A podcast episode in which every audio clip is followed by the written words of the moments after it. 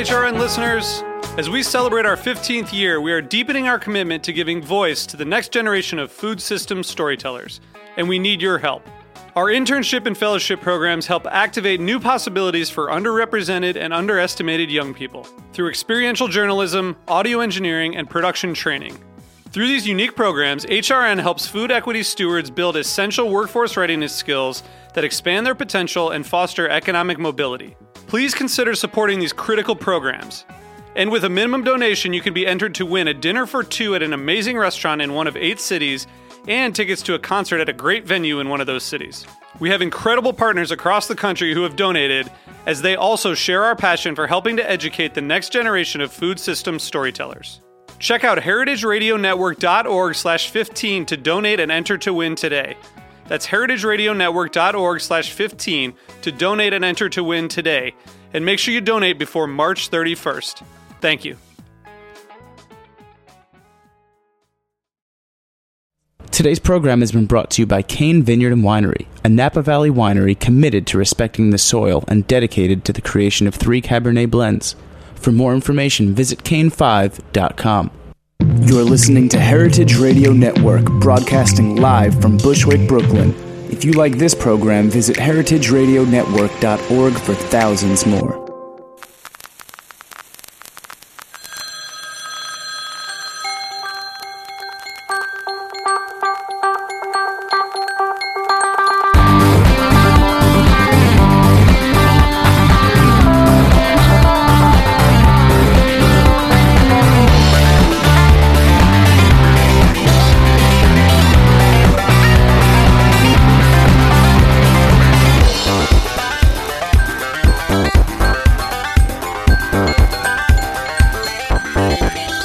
Listening to Let's Get Real on Heritage Radio Network. I'm Erica Wides, your host, and we are back live. After our long hiatus, we are back with Let's Get Real, the cooking show about finding, preparing, and eating food.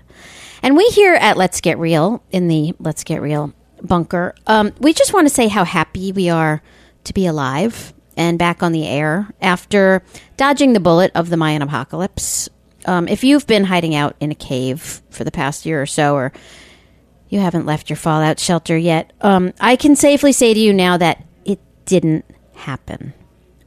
So it's okay. You can come out now, or at least not here in New York City. It didn't happen, which makes perfect sense since, you know, our city is mostly filled with Jews and we are the chosen people after all. So, you know, just like on September 11th, we were spared.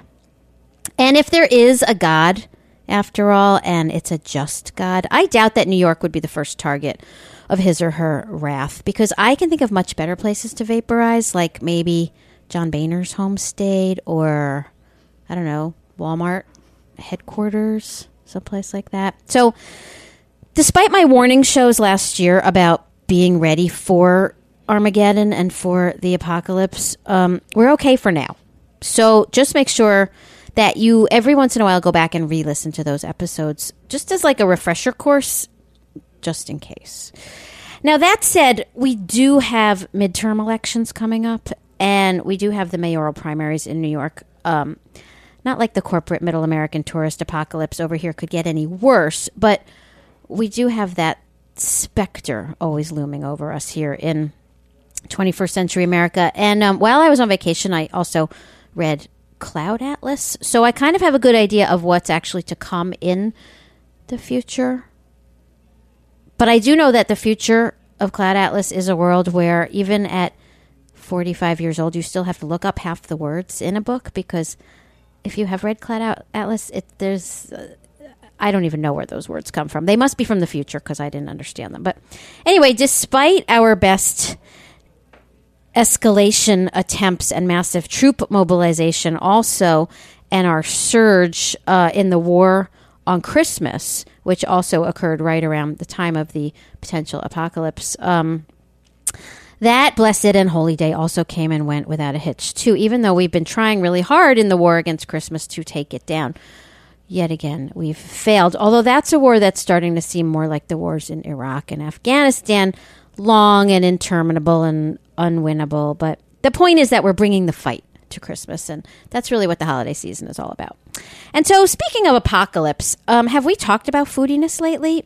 Because, you know, Let's Get Real is a show about foodiness. Now, it's also a show about The Matrix and about Maude and about Little House on the Prairie and very often about Wally and Soylent Green, but mostly it's about foodiness. And just like how Facebook has robbed us of actual friends and replaced them with virtual friends, or what I am now calling friendiness, foodiness has robbed us of the nutrition that we get from real food and replaced it with foodiness nutrition. And since this is radio, you just have to visualize the quotes that I'm making around the words. So what is foodiness nutrition? I mean, we all know it, although we can't always all see it, because we've been so brainwashed by the foodiness industry that we just kind of take it as legit. Real solutions to our fake food problems. It's what they, the industry, call enhancements to our food. It's things like calcium added to orange juice and omega 3s added to peanut butter and inulin fiber added to artificially sweetened and colored yogurt to help you poop better, or whole grains put into candy flavored cereals, or vitamins put into artificial sweeteners. Talk about down the rabbit hole. Or slapping the term organic onto colored flavored sugar water juice pouches for kids, or the new Fiber Pepsi in Japan, which is designed to make you full and help you lose weight. So since you're eating foodiness and not food, you're not getting any real nutrition. Foodiness solves it for you by putting it back into foodiness products. It's just a foodiness solution to a foodiness made problem. We've been over this before. So after eating those fat-free donuts or the zero-calorie Sprite or the pizza-flavored Pringles, you can make up for the lost nutrition with other foodiness products. And what all of this is doing is just allowing the public, which is to say all the wrong kind of people, which is, alas, almost everybody now, to continue to eat junk food but feel like they're getting their whole grains and their vitamin C and their omega-3s and their calcium. And if you've seen the commercials lately for fiber bars, I don't know what brand they are, but you know what I'm talking about. There's this girl, she's this like 20-something girl, and she's conscious about her weight, but she's about to give in and wolf down an entire bag of chocolate chip cookies, and then her boyfriend comes in, and he saves the day because he has a box of low-fat, 90-calorie chocolate chip-flavored fiber bars, which she could eat instead. Now, I would just like to point out that they could have just had sex instead and forgotten all about the chocolate chip cookies and probably filled the void that she was trying to fill with the cookies. Sorry, couldn't resist. The point is that she gets her cookie and her fiber. Now, what they don't show is what happens next, which is that after he leaves, she eats the entire box because she's miserable and unhappy, which is what one of Chris's friends did when she bought the fiber bars home, hoping it would keep her from eating to junk food. And now Chris tells me she's looking into getting her second gastric bypass operation. So this is how the foodiness rabbit hole works. You don't eat food, so you don't get nutrition. So you get dragged further down the foodiness rabbit hole by foodiness products enhanced with the nutrition foodiness robbed you of in the first place. P.S. This is also how addiction works, which is something we'll be exploring soon in an upcoming show called 12 Steps to Foodiness Recovery. Now, the problem is that we've been pushed so far down the rabbit hole with enhancements that we're forgetting where nutrition comes from. Or in the case of kids growing up today, they may not ever even know. For them, vitamin C will always be something that was added to their Capri Sun pouch, or their whole grains will always come from their toddler-sized bag of goldfish crackers. It's like growing up thinking that being alone on your device at home is socializing. If you've never been to a party, how would you know? So we've talked about this a lot in past episodes, like there's no such thing as whole grain Captain Crunch, and vitamins come from food, not gummies. But we've never really had a show devoted to foodiness nutrition, nor had an actual expert on the show. We've just had me blathering on about it until you want to scream and unfriend me on Facebook and stop listening. So today we get all legit. And we talk with Let's Get Real's favorite nutrition educator, Kristen Wartman, who is here to school us on the latest foodiness nutrition crazes, exactly how fat and sick they are making us, and what's wrong with low-fat, low-calorie, fiber-enhanced chocolate chip cookie bars, and how to get your calcium without having to eat a bag of fat-free potato chips with added calcium to get there.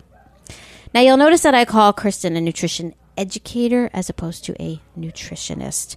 We here at Let's Get Real hate mainstream nutritionists, especially around the compound, because most of them have been educated in programs funded and designed by the foodiness industry, and they follow the USDA guidelines, which are designed by the government to make people eat more commodity grain crops. Kristen is not one of them. Kristen went to Bauman College for Holistic Nutrition and Culinary Arts in Berkeley, California. So if it's in Berkeley, you know it's got to be good. She's also got a master's degree in literature from UCSC and is a journalist focusing on the intersections of food, health, politics, and culture. Kristen's work has appeared in The Atlantic, The Huffington Post, Civil Eats and Grist. She's a frequent guest on radio and TV and has been interviewed by NPR, the BBC, and the Los Angeles Times, amongst others, and on Let's Get Real several times. Her work has also been referenced in dozens of publications, including the New York Times. She's a graduate of the, what was your program called at Bauman? Just Nutrition Education Program, which is 100% endorsed by Let's Get Real as Foodiness Free. And if you remember, Kristen is also a full-time member of the Let's Get Real Foodiness Re-Education Camp Board of Directors and has her own office in the Foodiness Fallout Shelter. You can also follow her on Twitter at Kristen Wartman or find her KristenWartman.com. So, Kristen, welcome yet again to Let's Get Real. Thank you. Thanks for having me. It's always good to have you here. You add an air of legitimacy to my usual endless bullshitting. So it's good. You're the real thing. Okay. So the first question we have for you is, what actually is nutrition? How do we define nutrition? Because there's a whole lot of stuff out there and nobody really knows what it is. I think to answer this question, it's really good to put in perspective sort of the way human beings have evolved on this planet. Mm-hmm. So human beings have been on the planet for roughly 200,000 years. Of that time, we've been an agrarian society, meaning we've been farming the land for 10,000 right. of those years. The industrial food system has only been in existence for 75 of those years. So that's a real blip when it comes to our history. Mm-hmm. So human beings have evolved to eat real foods that we ate 200,000 years ago, and not the foods we're eating now, which are largely an experiment. And I think we're seeing the results of that experiment. And you look at how people are becoming so overweight and are developing chronic diet-related diseases. Mm-hmm. And I think people forget, especially kids and even people in our generation don't realize there's this amnesia about what real food is because they were born into this system. Mm-hmm. And they don't know that industrial foods are not real foods. They're right. There's an amnesia. There's like a distrust even. Right. When presented with the real thing, people don't know what to make of it, and they don't right. even trust it. Because the industrial food system and big food corporations and advertising have done an amazing job of convincing people that these are the normal foods that we should all be eating. Right. That you should get your Omega 3 from your orange juice and not from right. so, fish or greens. Yeah. So all of that is to say that real foods are whole foods that come directly from nature and are not adulterated or refined or processed, which is the exact opposite of any kind of industrial food product you'll see on a grocery store shelf. Mm-hmm. I mean, we now think of nutrition in a way as an enhancement of some kind. Right. It's like you don't just sort of take it for granted that you're eating a whole real food and that's going to nourish right.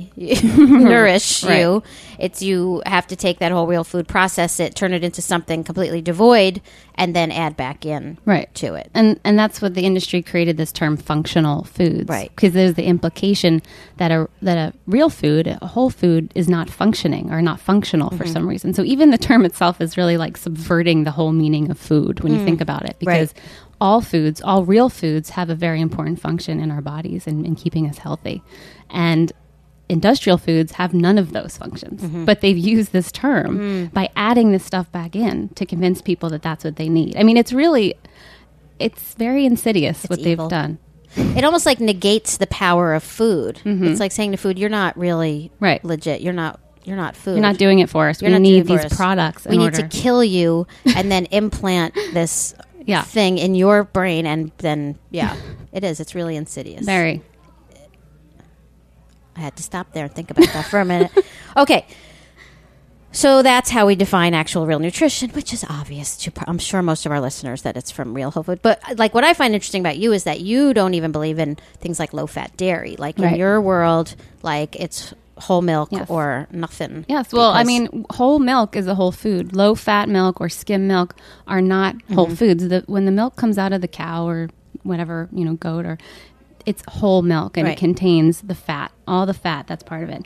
The fat is actually really important for you to be able to utilize all the vitamins that are in the milk. So, for example, milk contains fat-soluble vitamins A and D. Mm-hmm. They're fat-soluble, meaning that your body needs the fat in order to absorb them. Right. When they strip the milk of the fat, in the case of skim milk or low-fat milk, they then add synthetic A and D back in because they've just taken it out. But since your body can't absorb A and D without fat, that's useless. It's useless. Yeah. It's completely useless. Right. And go ahead. No, the D has to also be added back in because cows aren't grazing. Exactly. And they're not getting the D from the sunlight and the photosynthesis and the grass. Right. Yeah. Yeah, no, I now, having known you for a couple of years and become friends with you, I have switched. I've ditched all my low-fat dairy. Good. Yeah, good job. No, yeah, I learn. I can learn, too, from you. After an entire lifetime of drinking skim. Yeah. Oof. Okay, so tell us what you know about how foodiness nutrition or these enhancements actually work, as in, you know, how do they do it? Peanut butter with omega-3s, which is... It's so wrong in so many ways. It's like omega-3s come from fish and they come from leafy greens and algae. Mm-hmm. They don't come from peanuts. No. They don't come from citrus. They don't come from cookies. Right.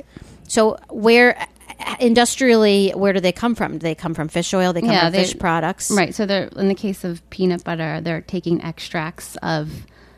I think it's sardine oil, anchovy oil. There's tilapia gelatin in there. So they're extracting it out of the fish, and then they're putting it into the peanut butter, and it's supposedly odorless and tasteless. And so kids who don't like fish can, this is their pitch, is kids who don't like fish can eat this peanut butter and get the same benefits, but it's absolutely not true. Mm-hmm. And it's really interesting case when you talk about peanut butter, because the benefits we're getting from fish are the omega-3 fatty acids, which most people know are really important for our health. Right. And particularly for children and brain development and pregnant women. But when they take it and they put it in the peanut butter is very high in omega-6 fatty acids. Right. And omega-6 and omega-3 fatty acids compete for absorption in our cell walls. And that means that no matter how many omega-3s you take in, if you're taking in too many omega-6s, which most Americans are, you'll never receive the benefit from the three. So you're really negating the benefit of the three in a product like peanut butter. And the problem is the ratio, we should be having a 1-to-1 ratio of omega-6 to omega-3 in our diet. Most Americans, it's somewhere around, I've read estimates of 10 to 1 or even up to 20 to 1. Yeah, I've read that. And the reason is omega-6 fatty acids are in the cell to promote rigidity and cell wall strength, which also means inflammation, and they promote clotting, and they also promote fat storage. Omega-3s promote, they're anti-inflammatory, and they're good for metabolizing sugar, and they're good for permeability of cell walls. So this is all really important for heart health and our arteries being really healthy. Right. So this balance is way off in our diet. Mm-hmm. And that's why there's all this hype around, let's add omega-3s to our foods. Into everything. Right, but it's not getting at the real problem, which is we need to change our diet and get away from all these omega-6s, which are coming from our grain-based diet. Yeah. They're in all the oils, vegetable oils we eat, and they're in all the grains that are fed to all the animals that we then eat. Right, it's all the corn and cottonseed and soybean oil and all that. I remember reading a study years ago about Israelis, and there was this real conundrum about why Israelis had such high levels of heart disease when they basically eat this really, you know, so-called heart-healthy Mediterranean diet, and it was because a lot of Israelis keep kosher, they were cooking everything with vegetable oil instead of cooking in animal fats or instead of even using olive oil. And so their level of omega-6s was so high because everything was cooked in cottonseed, soybean, those sorts of oils, that they still had these really high levels of heart disease, even though everything they ate was supposed to be, you know, pointing toward low levels of heart disease. So well, it's backwards. They should be eating more of the animal fats and more omega-3s. Yeah. More butter. Butter from grass-fed. Grass-fed cattle, So we sort of already covered this, but, you know, my question is, do these enhancements work? Is it possible for you to absorb any of this or for you to use it? You know, it's like taking this nutrient so out of context, you know, taking it out of its matrix of where it's naturally supposed to occur. Right. Is there any proof that any of them even work? Is it, you know, just as good to get your calcium from your orange juice as it is to get it from dairy or other sources? What people don't realize is you can get dairy from other sources and then I mean, you can get calcium from other sources than dairy. Yes, also, you can get it from seeds and kale and things like that, broccoli. Yeah. Well, of course, the answer is no. They're not. Well, I kind of figured you'd say that. They're not going to work.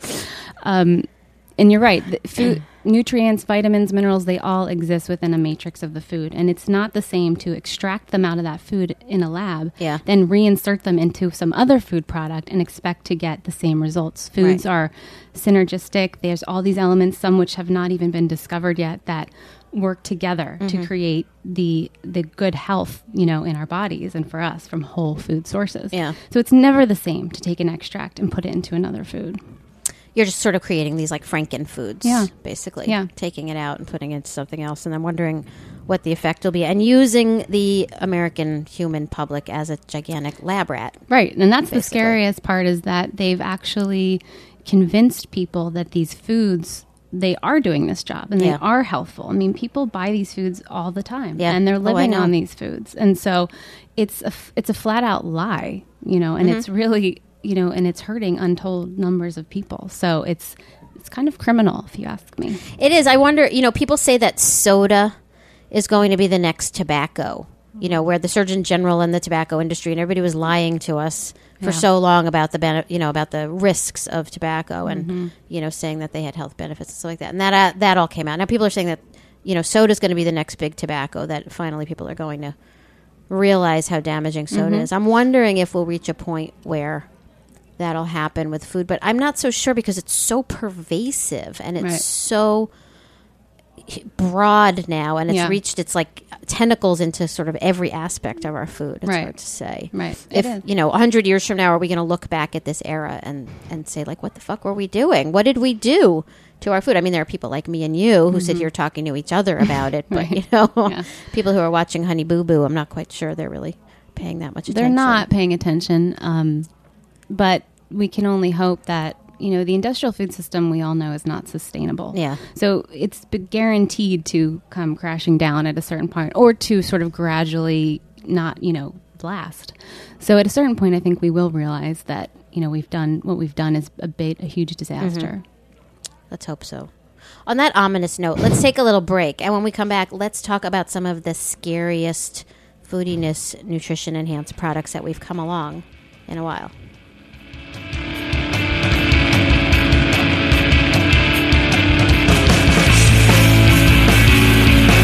You're listening to Leaving by Dead Stars on the Heritage Radio Network.org.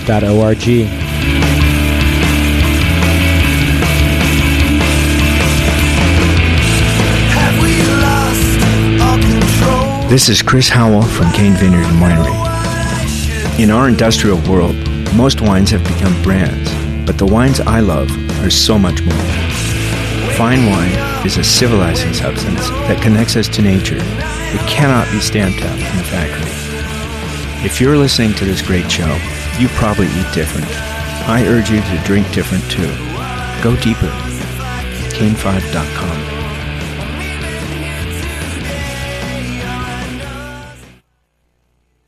Every Wednesday at noon, Dorothy Cann Hamilton, founder and CEO of the International Culinary Center, interviews the top chefs in the world on Chef Story.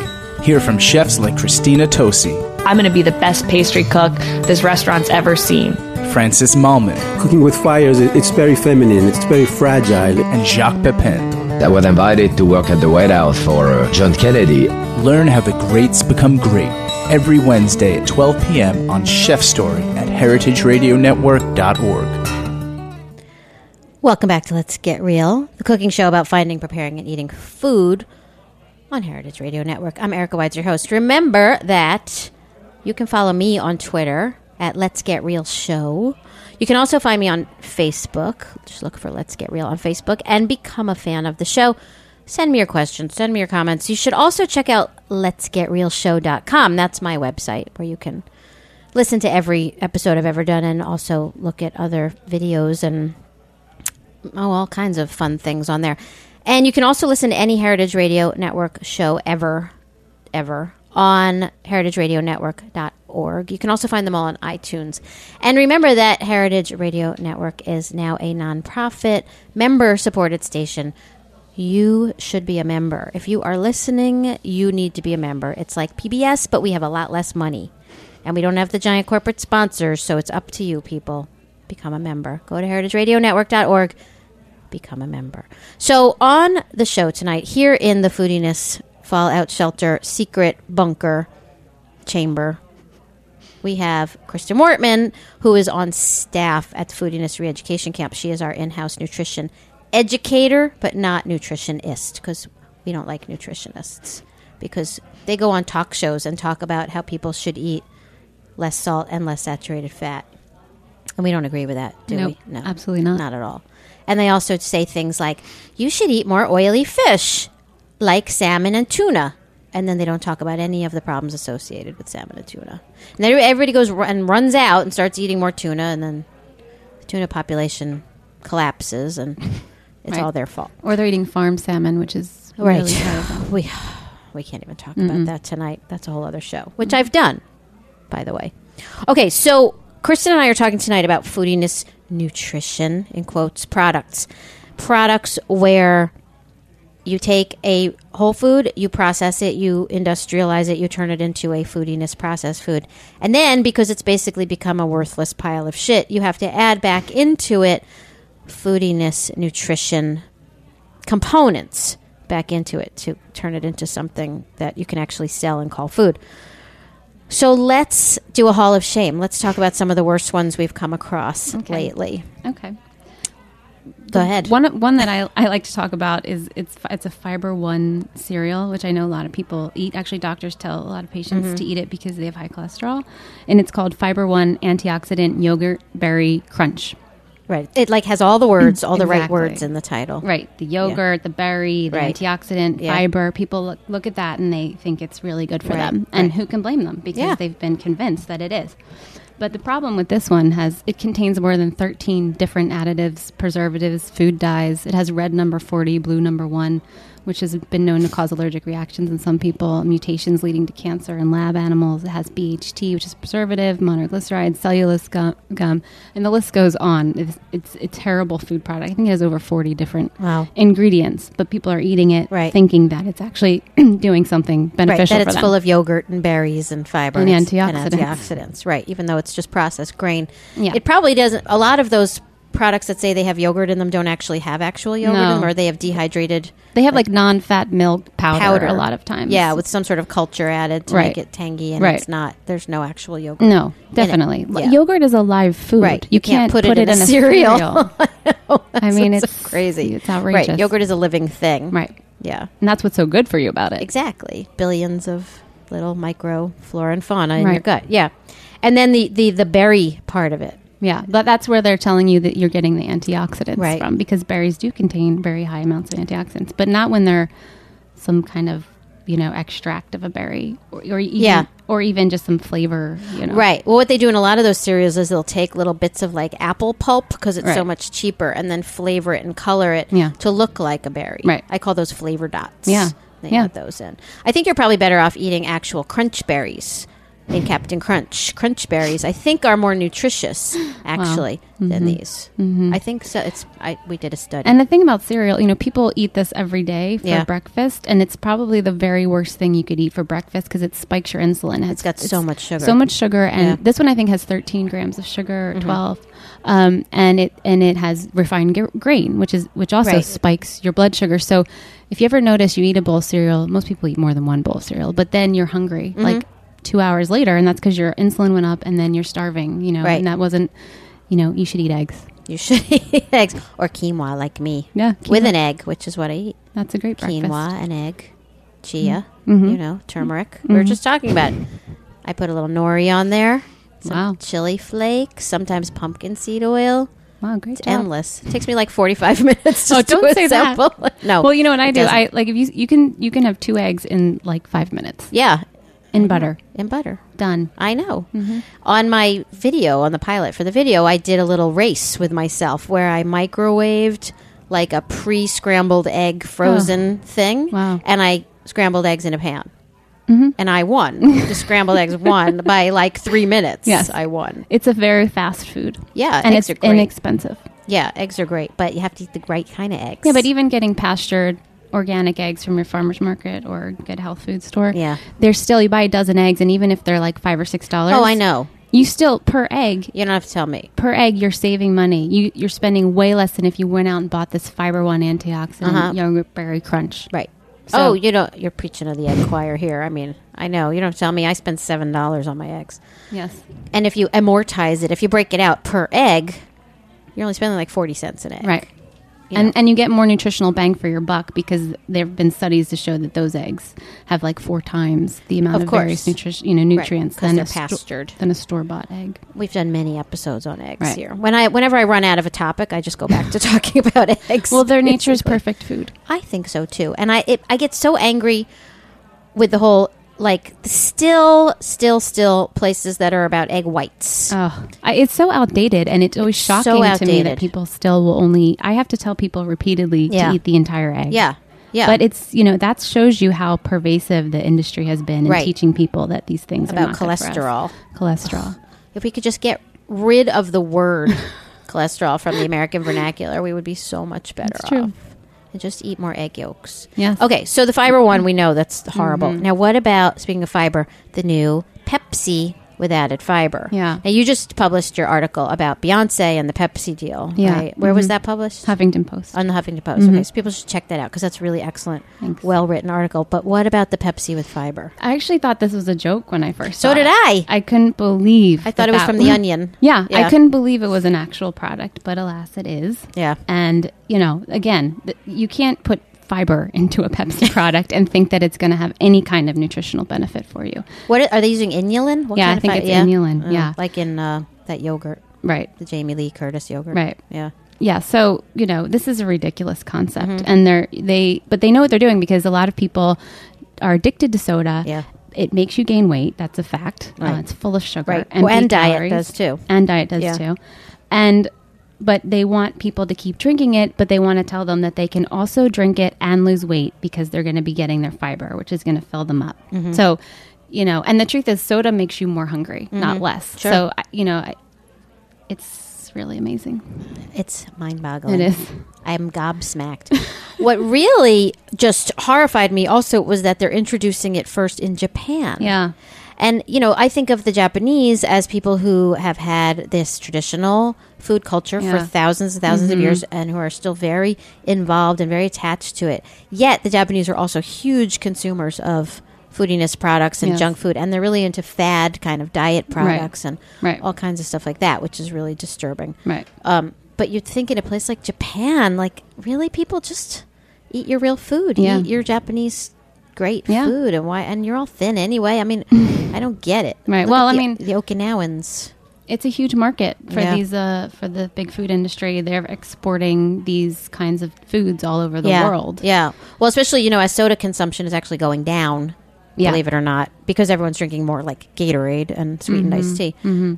They have to start going around the world. Actually, a friend of mine, you know what? I don't really like him that much. I'm not going to say his name. A colleague of mine works as an R&D chef.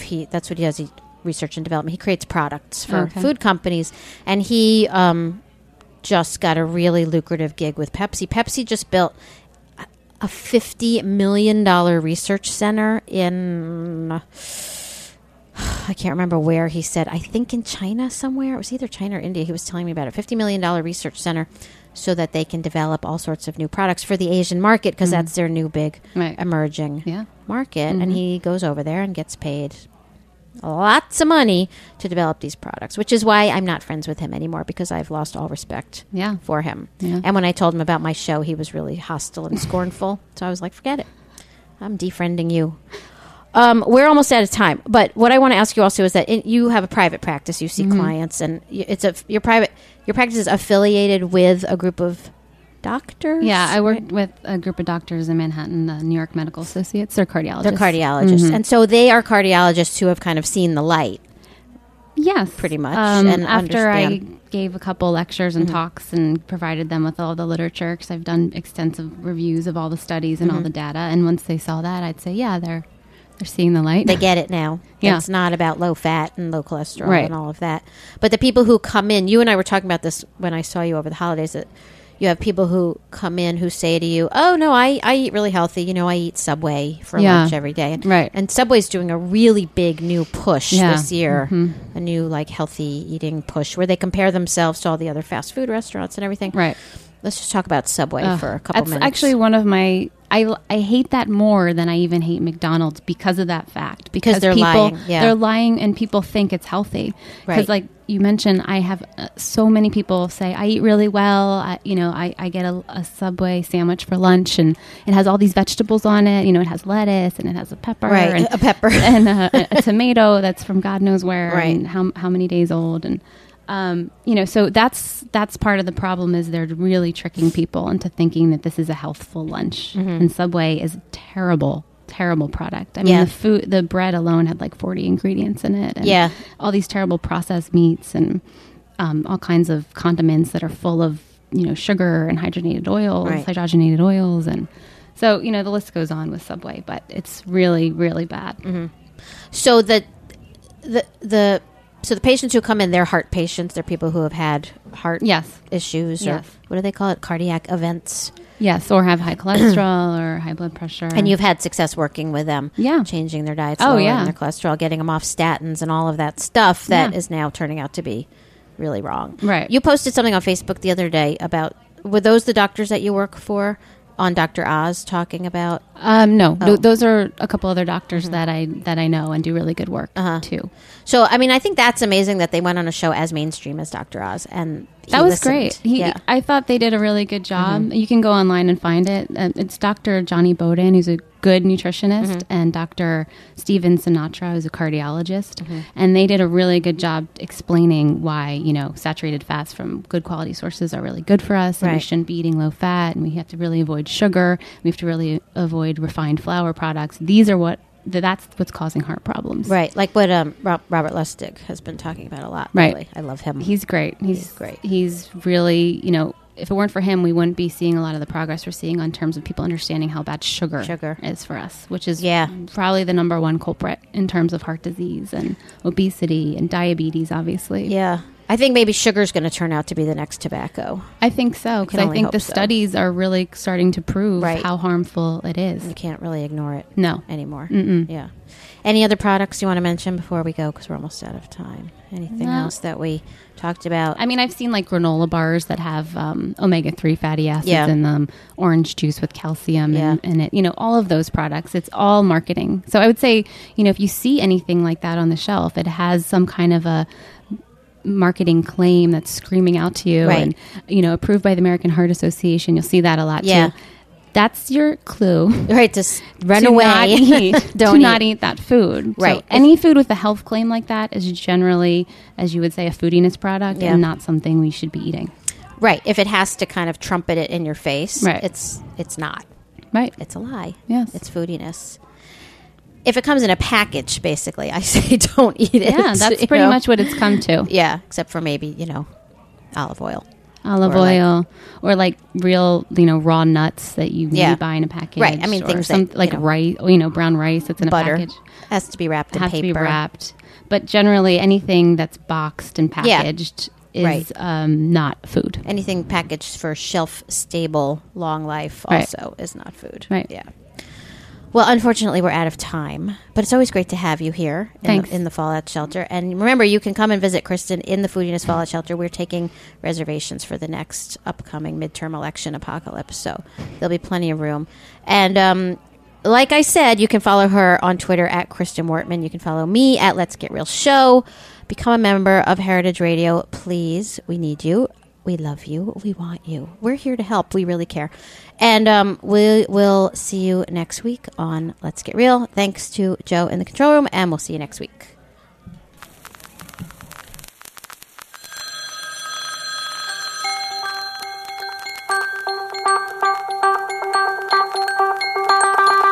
Thanks for listening to this program on heritageradionetwork.org. You can find all of our archived programs on our website or as podcasts in the iTunes Store by searching Heritage Radio Network.